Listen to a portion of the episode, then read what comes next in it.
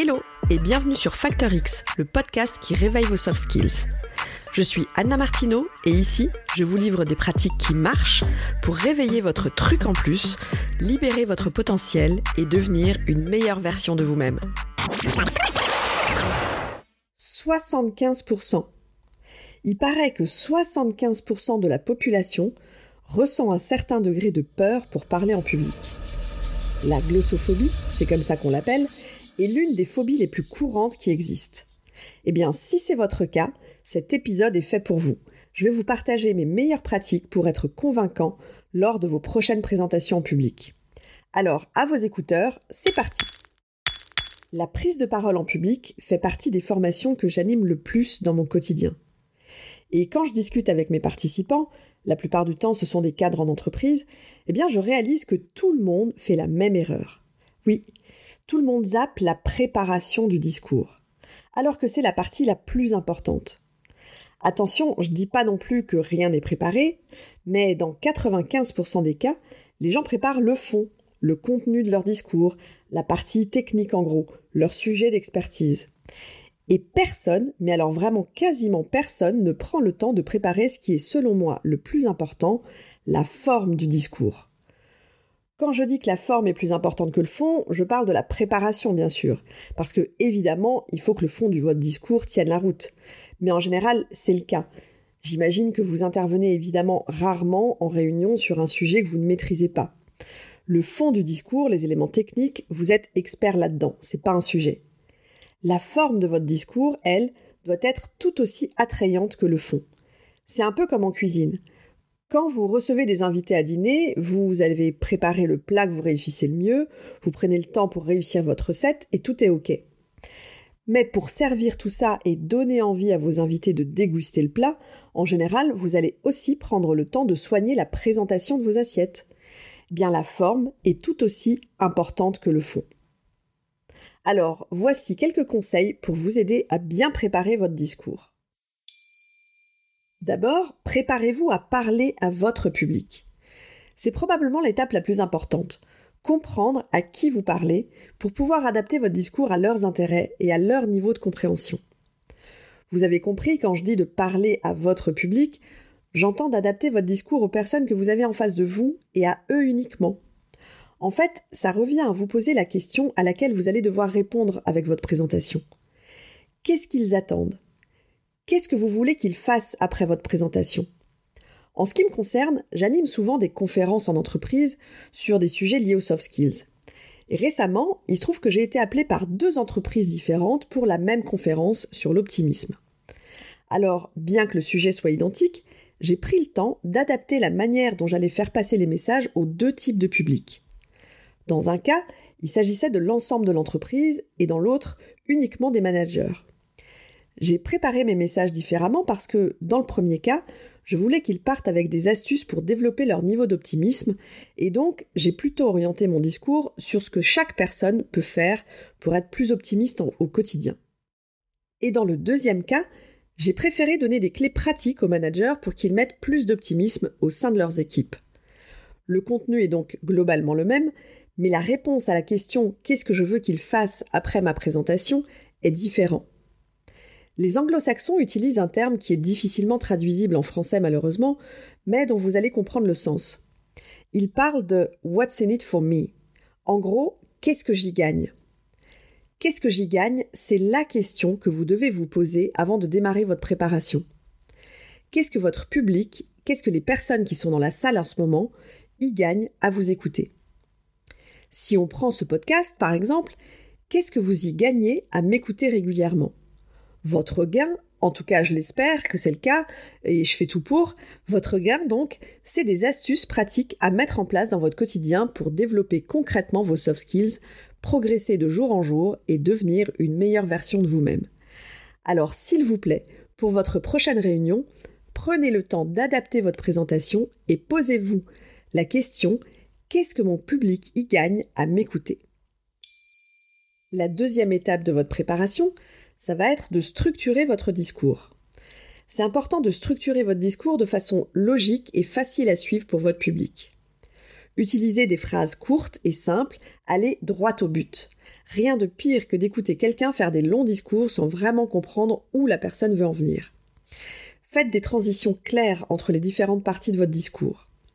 Alors, on n'a pas le temps de tout voir dans un seul épisode de podcast, donc je ne vais pas vous donner tous les détails ici, mais il y a pas mal de techniques simples qui peuvent vous aider à structurer votre discours. Une première technique, c'est l'accroche. L'accroche, c'est un chiffre, une citation ou une phrase choc, ou encore une question rhétorique pour surprendre votre public et titiller sa curiosité au démarrage, pour lui donner envie de vous écouter. Au début de cet épisode, j'ai utilisé 75%. 75%, ça a été mon accroche pour vous donner envie d'écouter l'épisode. J'espère que j'ai réussi. Une autre technique, c'est le pitch. Évidemment, vous connaissez, on va pas rentrer dans les détails ici non plus parce que j'ai prévu un épisode complet là-dessus, donc encore un tout petit peu de patience pour le pitch. Il y a aussi la technique des trois points clés que j'aime beaucoup, ou encore le storytelling, l'analogie. Si vous avez remarqué, j'en ai fait une d'ailleurs tout à l'heure, quand je vous parlais de cuisine. La troisième étape de votre préparation, c'est quelque chose que les gens oublient toujours de préparer, et c'est vraiment dommage parce que je sais parfaitement que c'est ce qu'on redoute le plus quand on intervient en public. Cette étape, c'est la réponse aux questions. Bien sûr, vous allez me dire, vous pouvez pas deviner ce que les gens vont vous poser comme question. Ben, pas à 100%, c'est sûr, mais quand même.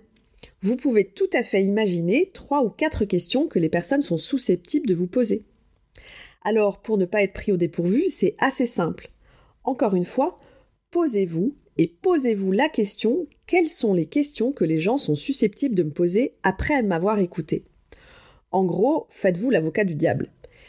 Imaginez que vous ne soyez pas d'accord avec vos convictions ou que vous n'ayez pas tout compris dans ce que vous avez dit et prenez le temps d'imaginer les questions possibles qu'on pourrait vous poser et évidemment préparez vos réponses. Il y a une dernière étape dont je vais vous parler et celle-là aussi elle est hyper importante évidemment comme les autres, c'est l'entraînement. Entraînez-vous. Répétez, répétez et répétez encore. La pratique va être essentielle pour que vous deveniez un orateur efficace. Un conseil, répétez votre discours à haute voix, debout bien sûr, pour vous mettre le plus possible en situation.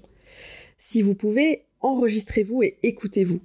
Vous serez un peu comme votre propre coach et ça va vous aider à vous améliorer très rapidement. Alors au-delà de la préparation de votre discours, j'ai encore quelques conseils à vous donner pour vous aider à avoir de l'impact. Premier conseil, c'est d'utiliser un langage corporel d'ouverture. On doit voir une certaine confiance en vous dans votre posture. Donc tenez-vous droit. J'ai pas dit raide non plus, hein, bien sûr, mais droit. Donc si vous avez tendance à vous tenir peut-être courbé en général, bombez un tout petit peu le torse, sans non plus exagérer. Maintenez un contact visuel avec votre public. C'est hyper important pour que chaque personne se sente concernée dans ce que vous dites. Donc allez chercher leur regard. Et utilisez des gestes pour souligner vos points clés. Et puis évidemment, souriez. Surtout si l'exercice vous stresse, pensez à sourire parce que votre voix est beaucoup plus agréable quand vous souriez. Et c'est plus sympa pour les personnes qui vous écoutent quand même. Mon deuxième conseil, c'est de mettre de la vie dans votre discours. D'abord, parlez lentement et clairement. Je sais que quand on n'aime pas prendre la parole en public, en général, on a envie que ça se finisse vite, non? Et du coup, on speed. On s'en rend pas forcément compte, mais on parle vite. Et c'est le meilleur moyen de tout faire foirer parce qu'on perd tout le monde. Alors parlez lentement et clairement pour vous assurer que tout le monde vous comprend. Aussi, jouez avec votre voix, mettez de la vie au niveau de votre intonation, marquez les mots forts par exemple. Et aussi, osez marquer des pauses. Faites une pause de temps en temps pour permettre à votre public de digérer ce que vous venez de dire. En gros, mettez de la congruence entre votre discours et votre posture. Vous avez peut-être déjà entendu parler des 3 V ou des trois médias de la communication. Sans rentrer dans le détail, d'ailleurs ça pourrait être le sujet d'un prochain épisode spécifique, en gros on dit qu'il y a trois médias de la communication ou trois canaux de communication. Le verbal, les mots qu'on utilise, le paraverbal, ça c'est le ton de notre voix, comment on fait vivre notre discours justement avec les intonations, avec les pauses, en mettant des émotions dans notre manière de nous exprimer et le non-verbal, c'est-à-dire nos gestes, notre posture. Quand vous prenez la parole en public, Vous devez être congruent par rapport à ces trois médias pour que votre discours soit pertinent et efficace. Par exemple, si je vous dis je suis ravi d'être là avec vous, avec ce ton monocorde et sans sourire, eh bien je pense pas que vous allez me croire. Alors que si je vous dis je suis vraiment ravi d'être là avec vous aujourd'hui, mon ton était différent, plus dynamique et jovial parce que j'ai souri en disant et le sourire, ça s'entend. Donc vous voyez comment nos mots, si utilisés seuls, peuvent avoir un impact totalement différent quand on n'y met pas le reste. Donc entraînez-vous pour que votre ton de discours et votre posture portent votre message quand vous intervenez la prochaine fois dans votre réunion. En conclusion, prendre la parole en public peut vous paraître intimidant et en prenant le temps de préparer votre présentation, en utilisant un langage corporel positif et ouvert, en parlant lentement et clairement, et en étant congruent par rapport aux trois médias de la communication, vous pouvez devenir un orateur efficace. N'oubliez pas de pratiquer pour vous améliorer parce que la pratique, c'est la clé de votre amélioration. Passons à mon challenge de la semaine. Vous avez certainement en tête la prochaine réunion que vous allez animer. Alors prenez le temps de la préparer en suivant tous ces conseils. Et commencez par vous poser la question. Qu'est-ce que mon public a gagné à m'écouter? Quant à moi, je vous donne rendez-vous la semaine prochaine. Je vous prépare un épisode où je vous révèle 5 clés actionnables pour vaincre votre peur de parler en public. À très vite Si cet épisode vous a plu, le meilleur moyen de me dire et de me soutenir, c'est déjà de vous abonner au podcast et ensuite de me laisser un avis 5 étoiles. Ça va vraiment m'aider. Alors d'avance, merci pour ça.